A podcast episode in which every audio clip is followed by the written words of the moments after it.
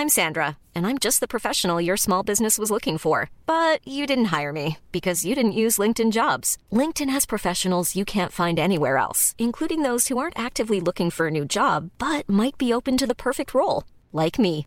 In a given month, over 70% of LinkedIn users don't visit other leading job sites. So if you're not looking on LinkedIn, you'll miss out on great candidates like Sandra. Start hiring professionals like a professional. Post your free job on linkedin.com/people today.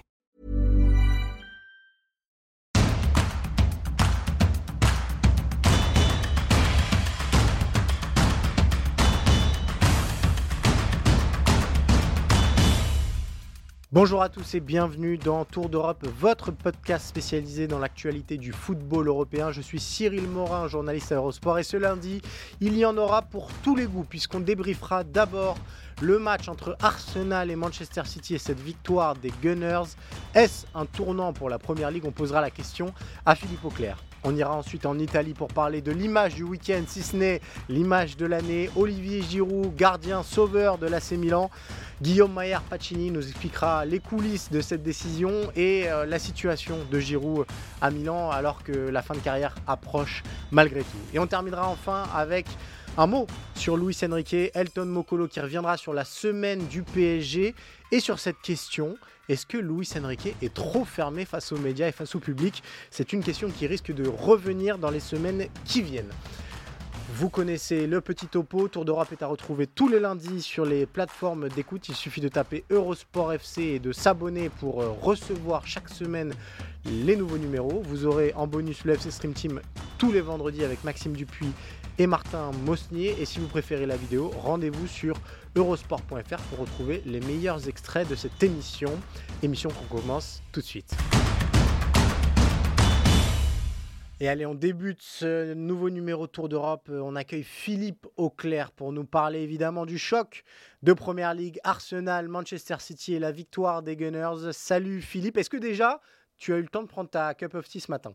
C'est une, c'est une tradition qu'on a envie de, de respecter. Elle est là, magnifique. Elle, elle est là. C'est la troisième déjà, tu te rends compte Ah oui, il est que 10h17 pour vous donner les coulisses, donc euh, c'est que, c'est que tu as commencé euh, très tôt ta journée.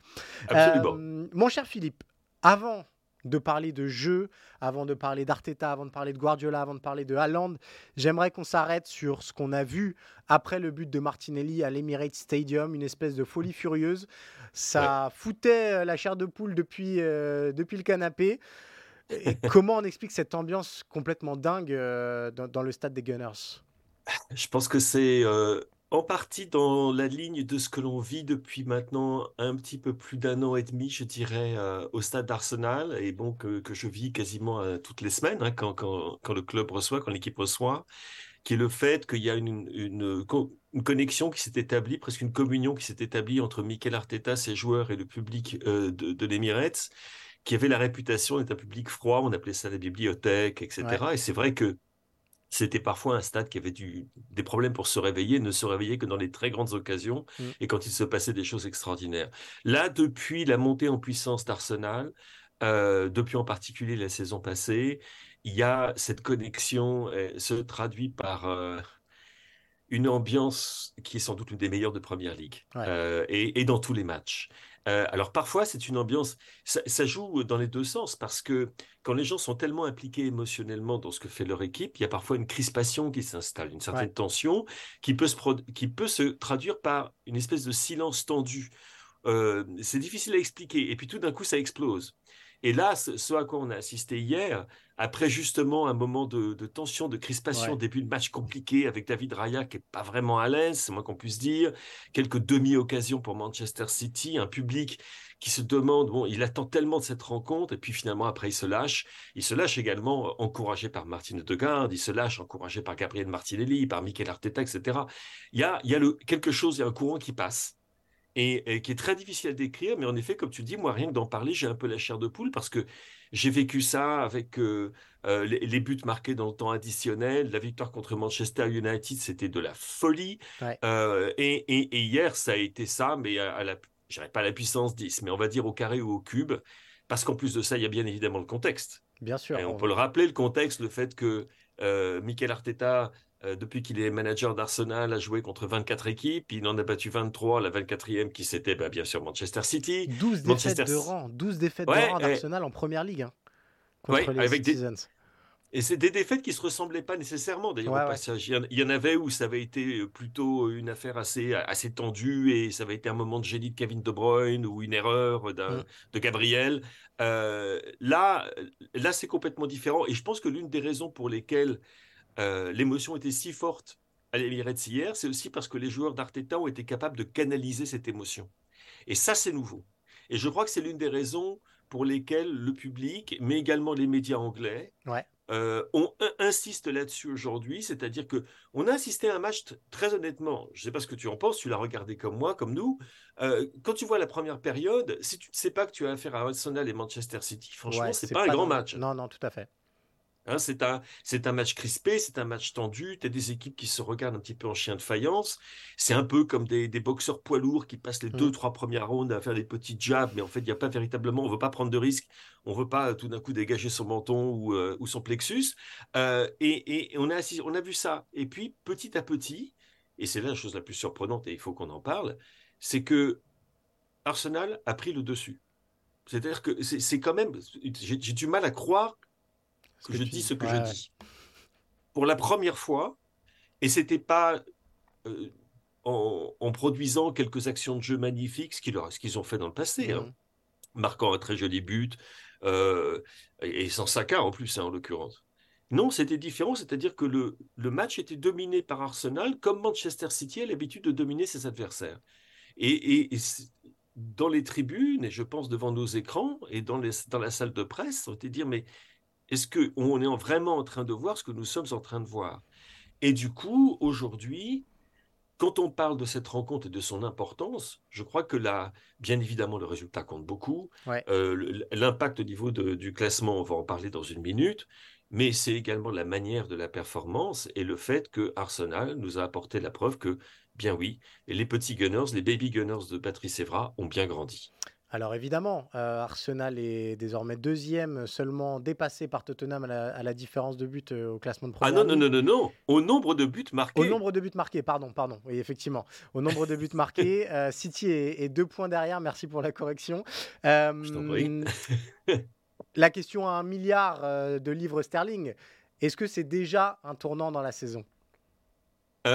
Alors, moi, j'ai entendu dire certains dire, ça relance la saison. Non, ça lance la saison. Ça lance la saison, ok. C'est pas la même chose du tout. à savoir que euh, City est moins bien. Au, passage, Rodri suspendu trois matchs, ouais. trois défaites. La défaite contre Newcastle euh, en Carabao Cup, la défaite contre les Wolves, la défaite contre Arsenal. C'est un signe que ce joueur-là est absolument essentiel dans, cette équipe. On le savait, mais là, on en a eu la démonstration. Euh, puis Kevin De Bruyne aussi manque beaucoup. Euh, cela dit, Bukayo Saka manquait aussi à Arsenal et Gabriel Martinelli n'est entré qu'à la, pause. Mais bref. Mais quand on regarde ce classement, justement, ce qui est, euh, ce qui est fascinant, c'est de voir que c'est pas seulement un mano à mano entre Arsenal et Manchester City. On voit une équipe de Tottenham qui est franchement enthousiasmante, mm. bâtie à l'image. Là aussi, il y a une communion, une connexion qui s'est établie entre le public de White Hart Lane Mark II euh, et, et Ange Postecoglou et, et, ses joueurs. Très important, ça va les, ça va les porter. Euh, je dire, c'est, curieusement, tu vois, ça me fait penser un petit peu ce qui se passe à Tottenham en ce moment. À ce qui s'est passé à Arsenal l'année dernière. C'est-à-dire un moment où tu as vraiment une communion qui s'instaure entre un public, euh, une équipe et son manager. Tu as Liverpool qui, mine de rien, bon, il laisse deux points en route, mais bon, c'est contre Brighton. Et Brighton est dans, dans le coup aussi. Mm. Et puis tu vois Aston Villa et tu dis, hum, attention, Aston Villa, c'est du sérieux. Et je vais même te dire un truc qui va, qui va sans doute t'étonner, mais ça fait plusieurs semaines que l'on parle du fait que Chelsea n'a pas les résultats que méritent ses performances. Là, il commence à avoir les résultats que méritent les performances. Ils ne sont pas si loin. Donc, du coup, ce que l'on voit, c'est un championnat d'Angleterre où, pour la première fois depuis longtemps, et alléluia, on n'a pas une équipe qui se détache, Manchester City, ou deux équipes, Manchester City, Liverpool, Manchester City, Arsenal, mais un groupe de cinq ou six équipes, voire sept, qui peuvent espérer jouer les premiers rôles, qui ont les capacités pour ça, qui développent le football pour ça, et donc, oui, la saison s'annonce absolument passionnante. Et, encore une fois, d'un point de vue spécifiquement neutre, ce que je puis être de temps à autre, d'un point de vue spécifiquement neutre, c'est le résultat d'Arsenal hier, et c'est une bénédiction pour quiconque veut du suspense en championnat d'Angleterre. Ouais. Euh, j'aimerais bien avoir ton, ton avis euh, sur une phrase de, Gary Neville sur euh, Sky Sports qui évoquait la possibilité de voir Arsenal champion en fin de saison et qui disait Arsenal ne pourra être champion que s'ils arrivent à conserver Saliba, Gabriel et Rice en pleine forme toute la saison. hier, ces trois-là, et a fortiori William Saliba, c'était prodigieux. Oui. Ben oui, Saliba, euh, que, dire euh, que nous, on, le voit, semaine après semaine, il était face à l'avancante le plus redouté euh, du football mondial. L'avancante le plus redouté du football mondial n'a pas vu le ballon. Quand il a vu le ballon, c'était généralement pour voir William Saliba le lui piquer à son nez, j'ai dire à sa barbe, à son nez et à sa queue de cheval. Euh, Lorsqu'il y a eu euh, un des moments les plus, les plus étonnants ou les, plus spectaculaires de cette rencontre, c'est ce long ballon qui est dégagé. Je, ne sais plus si c'était euh, par le gardien de Manchester City ou pas, par Ederson. Mais tout d'un coup, il y a une course entre William Saliba et Erling Haaland. Généralement, quand c'est un contre un entre Erling Haaland et qui que ce soit d'autre, il n'y a qu'un seul vainqueur et ses initiales sont EH. Et là, en l'occurrence, William Saliba, tout ce qu'il a fait, c'est qu'il a mis son corps entre le ballon et la course de, Haaland, qui a terminé les quatre fers en l'air. Et Saliba qui a continué sa course, nos problèmes, etc. Non, c'était, c'était impressionnant. Quand il est là, en plus, Gabriel, qui est un, joueur qui est plus limité techniquement, parce que mm. Saliba, c'est aussi la technique, c'est pas seulement le placement, euh, l'intelligence, le calme, ce calme souverain qu'il, euh, qu'il dégage. Mais Gabriel est deux fois meilleur. Et puis bon, on savait que Declan Rice était un bon joueur. Ah euh, je pense qu'on a compris que euh, dépenser 100 millions pour un joueur comme celui-là, quand ça peut avoir un effet aussi important que cela, euh, il y, a, un tacle récupération en seconde période, euh, très honnêtement. Je mets ça avec le tacle de Jules Koundé en, Ligue des Champions, qui est magnifique, merveille, magnifique. Là, celui-là, je le mets à, cette hauteur. Et puis, c'est pas seulement ça, c'est le fait que dans la récupération et l'utilisation, parce que quand il récupère le ballon, immédiatement, il y a le coup d'œil pour voir est-ce que je peux éventuellement placer un, un partenaire en position d'attaque? Et il y a eu comme ça deux, trois enchaînements de Rice dans cette rencontre où il récupère le ballon dans des duels difficiles, mais immédiatement, il trouve la bonne solution, et cette solution, c'est une passe vers l'avant, mm. en l'occurrence vers Gabriel Martinelli, je pense deux ou trois fois.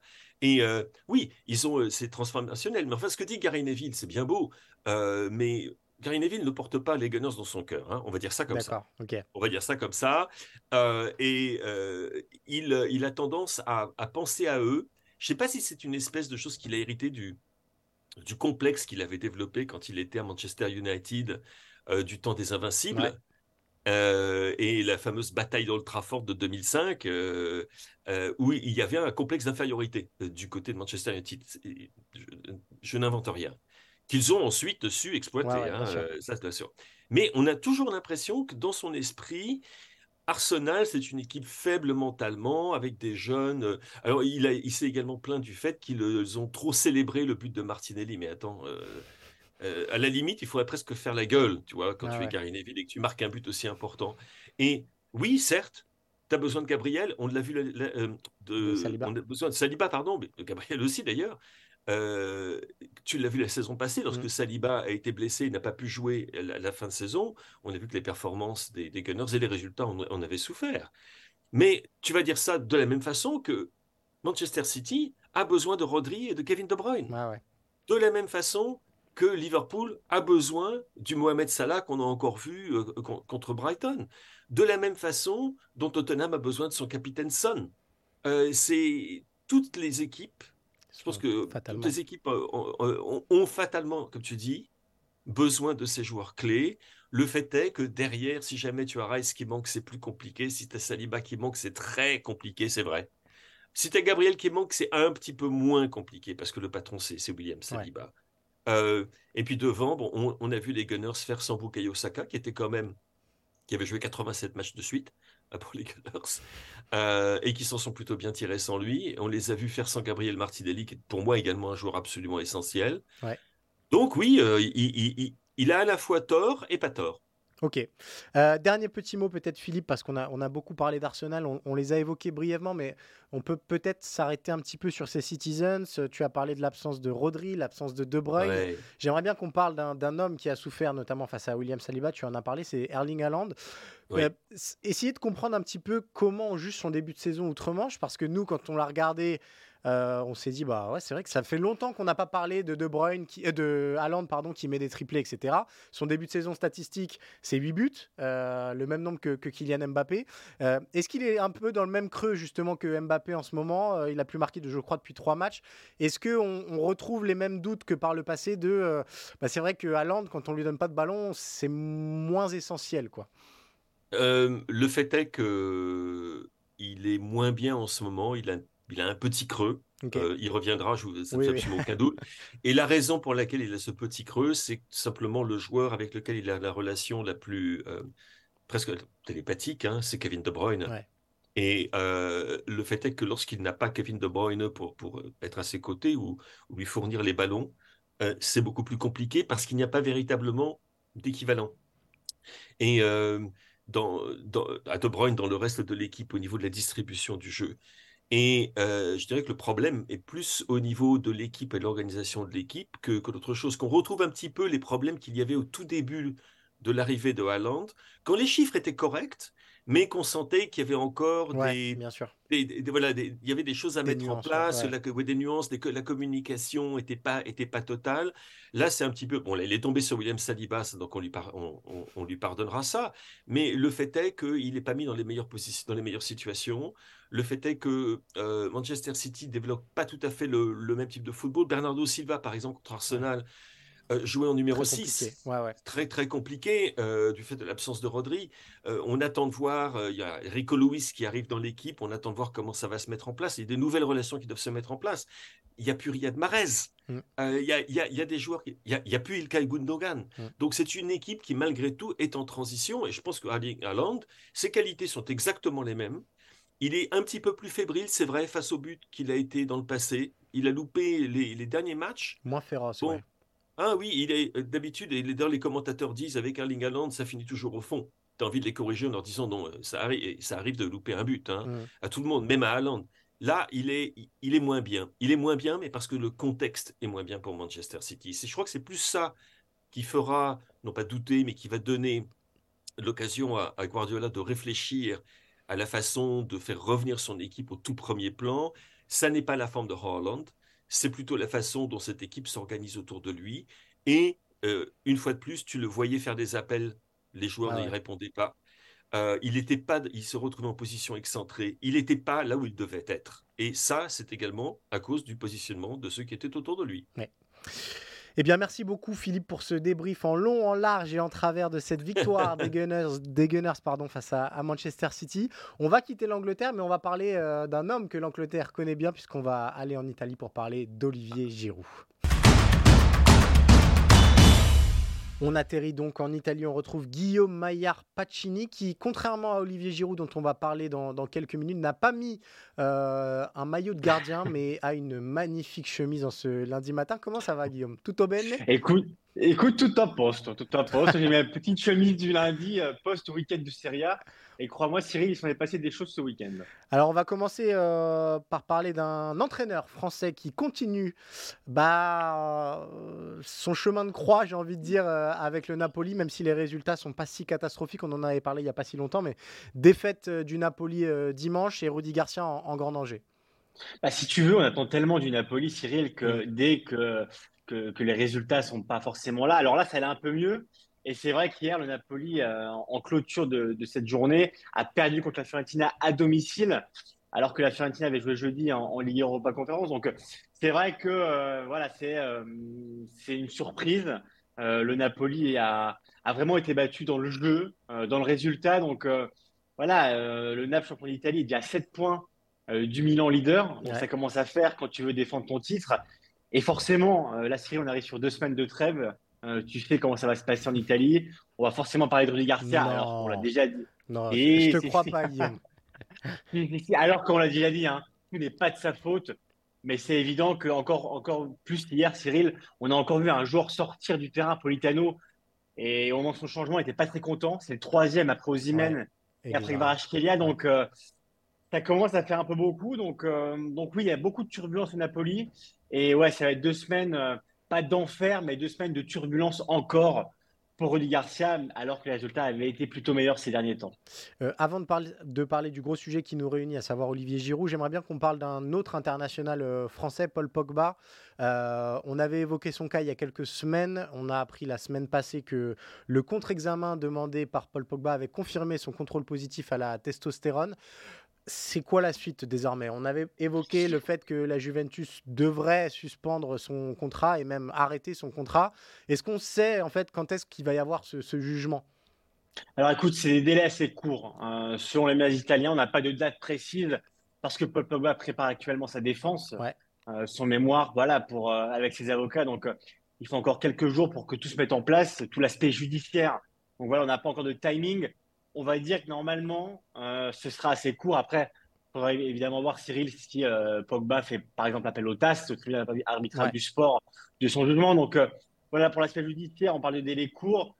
Du côté de la on va forcément attendre le verdict parce que pour l'instant, c'est trop, trop précoce pour, pour prendre un, choix maintenant. par contre, ouais. par contre, ce qui ressort, c'est clairement que, que la Juve sera dans ses droits si elle veut se séparer de Pogba. Et ça reste quand même la tendance actuelle parce que, comme tu l'as dit, la contre-expertise a confirmé le jugement. Et, comme la Juve euh, pourra euh, se séparer de Pogba de manière légale, mm. c'est économiser 30 millions d'euros. parce qu'on rappelle que Pogba touche 10 millions d'euros par an, net Alors, Actuellement, il touche 3500 euros par mois, j'ai lu ça. Alors, actuellement, oui. Actuellement, oui, on va dire que le salaire, sans toutes ces affaires-là, c'était 8 plus 2. Donc forcément, euh, la Juve, et puis on parle d'un joueur Cyril qui malheureusement même sur le terrain euh, a eu du mal à performer avant tout ça. Donc euh, clairement, la tendance voudrait que la Juve s'en sépare. Et du côté de Pogba, voilà, on prépare la défense en espérant, on rappelle, il risque jusqu'à 4 ans de suspension, ramené à 2 ans s'il prouve que ce n'était pas intentionnel, et peut-être ramené à quelques mois si, on va dire, la substance n'a pas été prise dans le cadre de, pour améliorer ses performances dans le sport. Donc il y a plein d'aspects. Mais pour l'instant, ouais, exactement. On va encore attendre un peu pour, pour parler de la suite de, l'affaire Pogba. Alors, il y a un homme dont on n'a pas envie euh, bah, de prendre notre temps, on n'a pas envie d'attendre pour parler d'Olivier Giroud, pardon.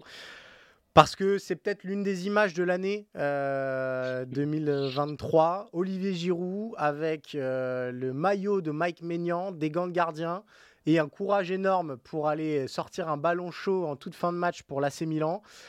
Déjà, peut-être explique-nous comment on en est venu à cette situation ubuesque d'avoir Olivier Giroud, gardien de but de l'AC Milan. Alors, écoute, c'est très simple. C'était la fin de match de, de Genoa Milan. Milan gagnait 1-0.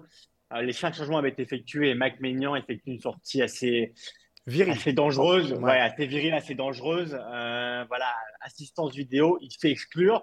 Plus de changement pour Milan. Du coup, euh, au début, ça devait être Christian Pulisic, le buteur, qui devait aller au but.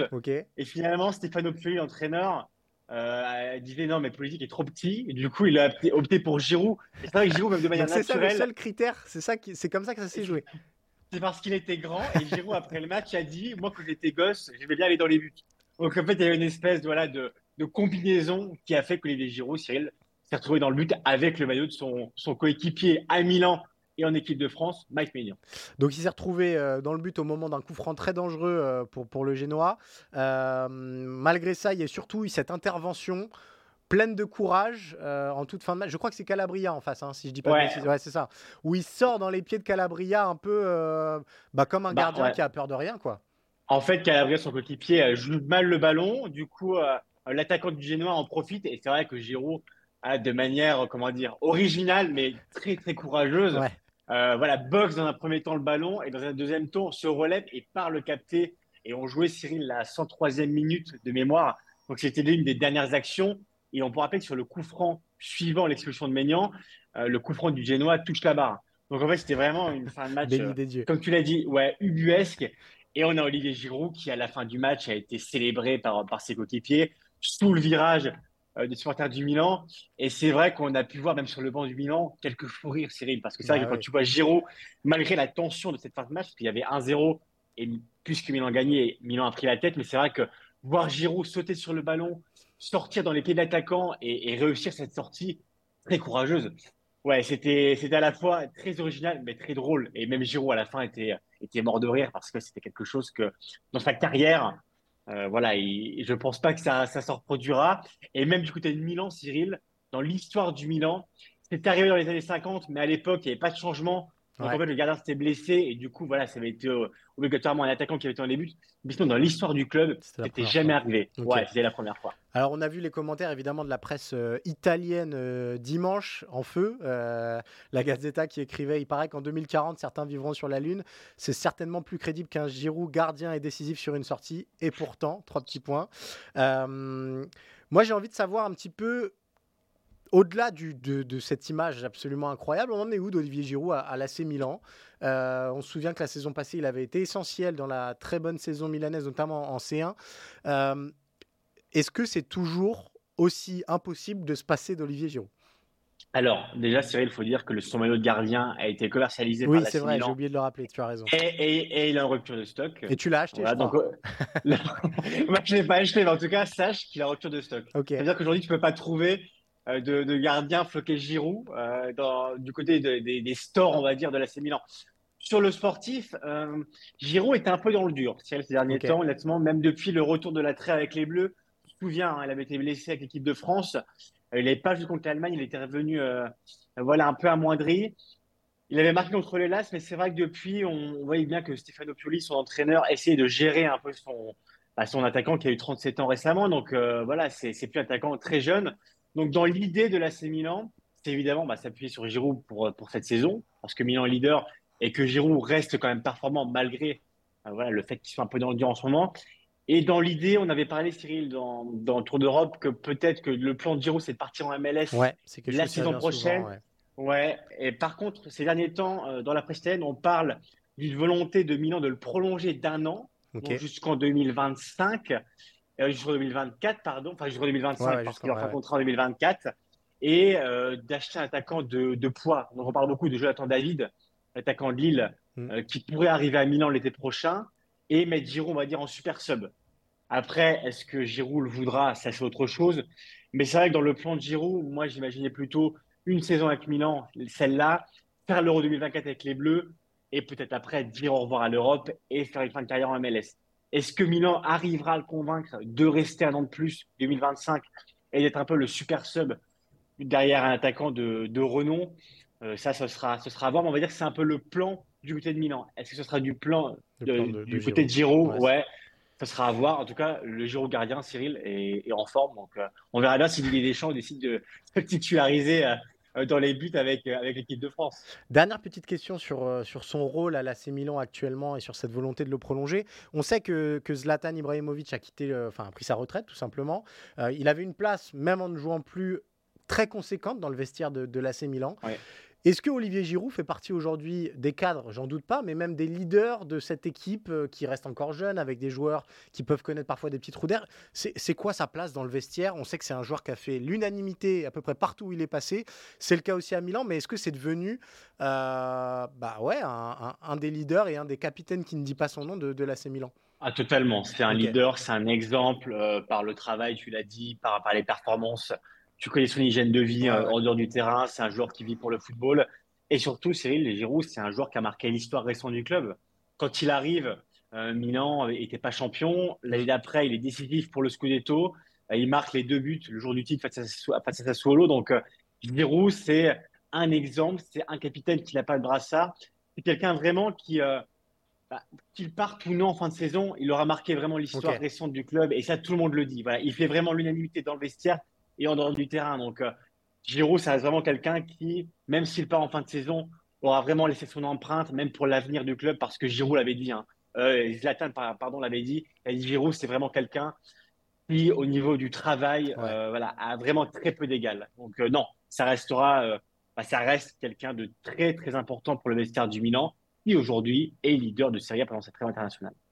Et voilà, bah merci beaucoup pour euh, tous ces rappels et pour euh, l'évocation de cette image absolument incroyable d'Olivier Giroud. Si vous ne l'avez pas vu, on vous conseille d'aller regarder parce que ça vaut le, le coup d'œil. On va quitter l'Italie, on va retrouver notre bonne vieille Ligue 1. Et allez, on termine cette émission par notre bonne vieille Ligue 1. On accueille Elton Mokolo. Comment ça va Elton après ce week-end et ce dimanche surtout? Très très chargé Bonjour Cyril, écoute, ça a été un dimanche qui a été très chargé avec beaucoup d'enseignements en Ligue 1. C'est quand même une bonne chose avant la trêve internationale. Donc, euh, à dans 15 jours pour la Ligue 1, mais il y a encore des choses à décrypter dès maintenant. Yes, alors on va commencer par la fin, si tu le veux bien, et par ce match de gala qui était euh, Rennes-Paris Saint-Germain. Victoire parisienne, 1-3. Euh, plus que le match, j'aimerais qu'on analyse la semaine parisienne avec cette défaite euh, à Newcastle dans les grandes largeurs, 4-1, et cette victoire dimanche à Rennes. Des deux matchs dans lesquels tu as appris le plus de choses concernant le Paris Saint-Germain. Alors, ça va être paradoxal, mais Newcastle.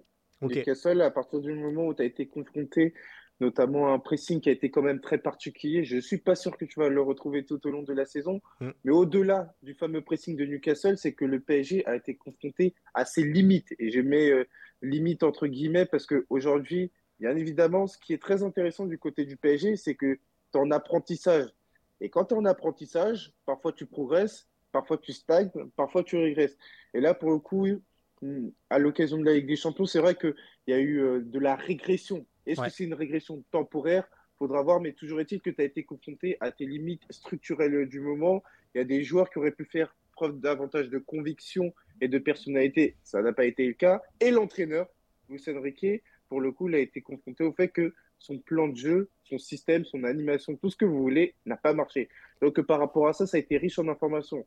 Alors évidemment, Rennes, c'est pas un match à banaliser parce que c'est quand même une victoire qui est importante face à un club qui a vocation à retrouver la Ligue des Champions. Mais je pense que Luis Enrique en conviendra, ça prend beaucoup plus dans les moments où justement tu as été challengé et même battu, en l'occurrence. Tu as utilisé le mot de, système, j'aimerais bien qu'on s'attarde un petit peu là-dessus.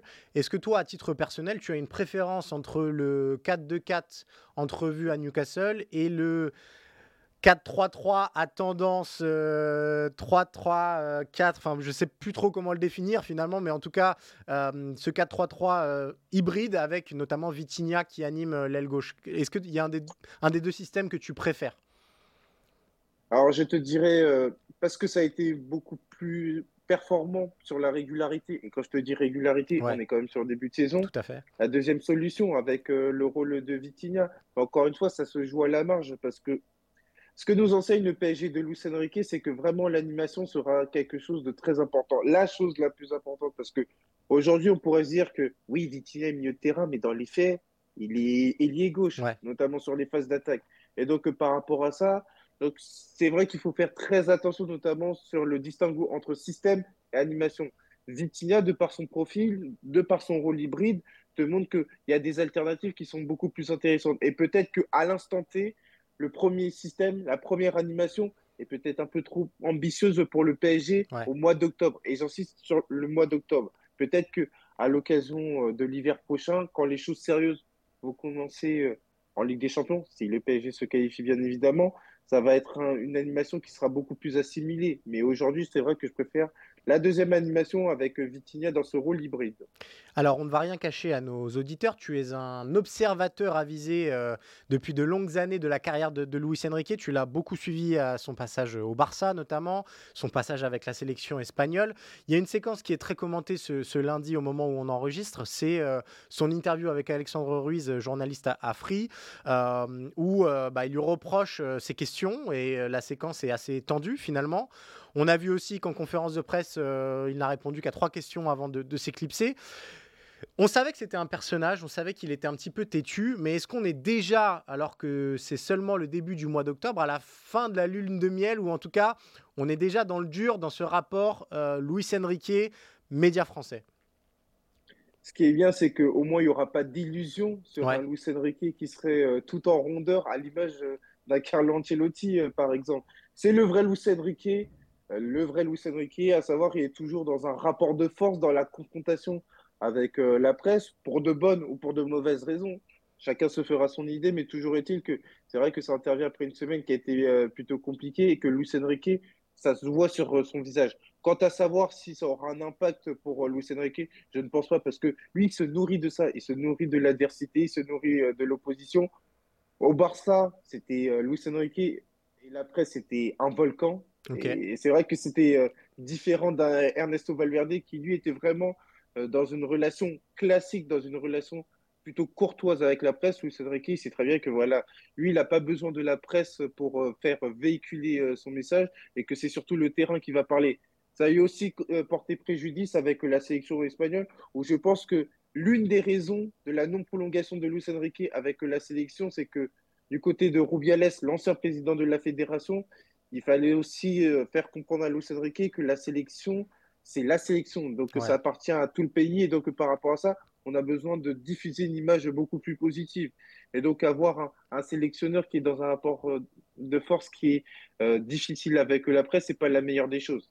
Maintenant, ça va être ça va être euh, tout, ça va être le fil rouge du côté euh, du PSG de Luis Enrique, à savoir si ça aura des conséquences néfastes ou pas euh, pour le PSG. Mais est-ce qu'il y a un risque qui se ferme encore plus? On en, on en parlait avec Maxime Dupuis vendredi dans le FC Stream Team. Est-ce qu'il y a un risque qui se Raymond Domenechis, je ne sais pas si cette expression existe, mais qui rentre encore plus en confrontation avec les journalistes où il fera toujours le boulot à minima? Et par contre c'est pas via cette relation avec les médias qu'il réussira à, donner un peu de, vie à son projet ou en tout cas à faire comprendre au plus grand public où il veut aller.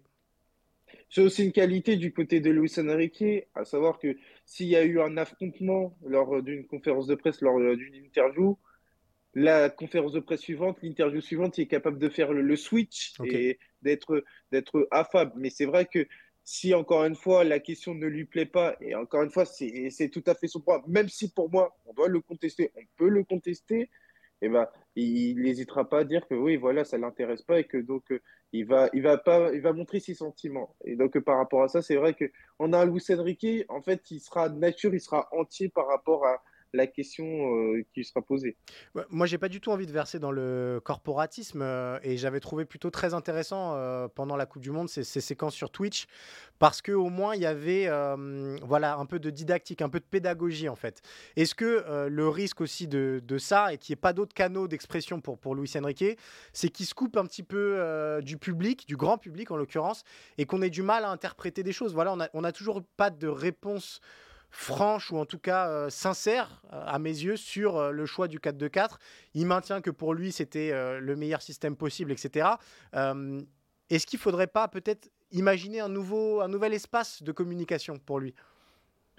Alors, je pense que ça restera toujours aux conférences de presse. Je ne suis pas sûr qu'il reprenne son canal Twitch. Mais c'est vrai que Cyril, tu l'as évoqué, Louis Enrique nourrit un paradoxe.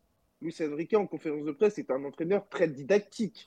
Je veux dire par là, il a déjà évoqué le rôle hybride de Vitinha après Lens, il a évoqué le rôle hybride d'Ashraf Hakimi. C'est un entraîneur qui n'hésite pas à se mettre à nu. Mais maintenant, le problème, quand on parle de Luis Enrique, c'est que quand il sent qu'il y a une critique, notamment sur son travail, eh ben, c'est euh, une remise en question intérieure. Alors attention, je ne dis pas que Luis Enrique ne se remet pas en question, il le fait tous les jours. c'est quand même le premier, c'est quand même l'entraîneur qui a dit après Newcastle, je suis le seul et unique responsable.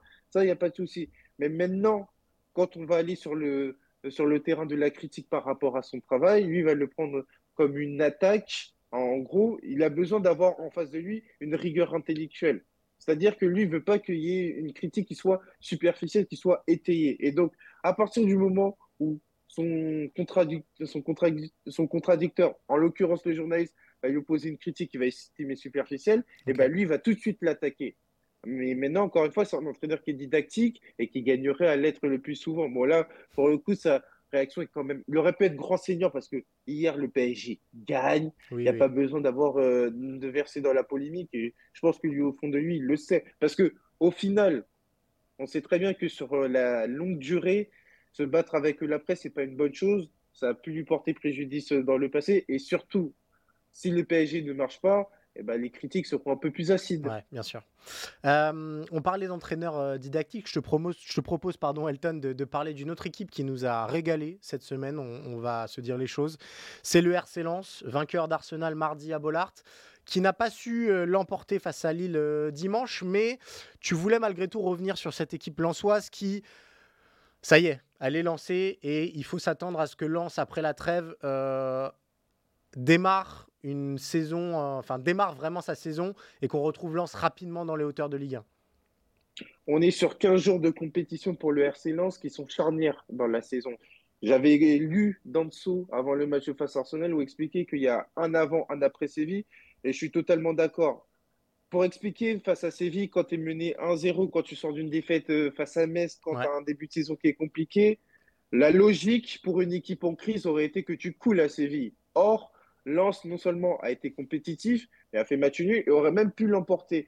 Et là, pour le coup, je pense que cette équipe-là se retrouver ses vertus. Bon, pour moi, il ne les avait pas totalement perdues, mais toujours est-il que tu as retrouvé tes vertus en même temps que tu as été compétitif. Il y a un élément clé aussi, c'est que tu as trouvé, pour moi, je pense, ton 11 type avec l'intégration des Liwaï et ça se retranscrit sur ta feuille de route où tu arrives à être compétitif et tu arrives à être réaliste à l'instar de ce qui s'est passé face à Strasbourg, à l'instar de, de, ce qui s'est passé en Ligue des Champions face à Arsenal. Voilà, pour le coup, il y a eu un match nul face à Lille parce que tu joues un peu de malchance avec ce but qui est quand même évitable d'André, mais toujours est-il que c'est quand même 15 jours qui seront très positifs. alors, positifs pour le RCA, parce que faut pas occulter le fait qu'il y a toujours une situation au classement en Ligue 1 qui, est quand même, qui, est quand même, qui est quand même préoccupante à ce stade de la saison, mais toujours est-il que pour moi, je vois Lens remonter au classement et avoir de vraies perspectives en Ligue des Champions. Donc c'est quand même 15 jours qui sont salutaires pour l'équipe de Francaise. Dernière petite question, Elton, on, rentre dans une période de trêve internationale, on devrait en reparler euh, très prochainement puisque Thierry Henry lui fait confiance a priori à la pointe de l'attaque euh, des Bleuets. Euh, comment tu situes euh, Eli Wahi en fait dans la hiérarchie des, des avant-centres euh, de Ligue 1 parce que son match face à Arsenal il est épatant vraiment. Son entrée hier elle est impactante vraiment.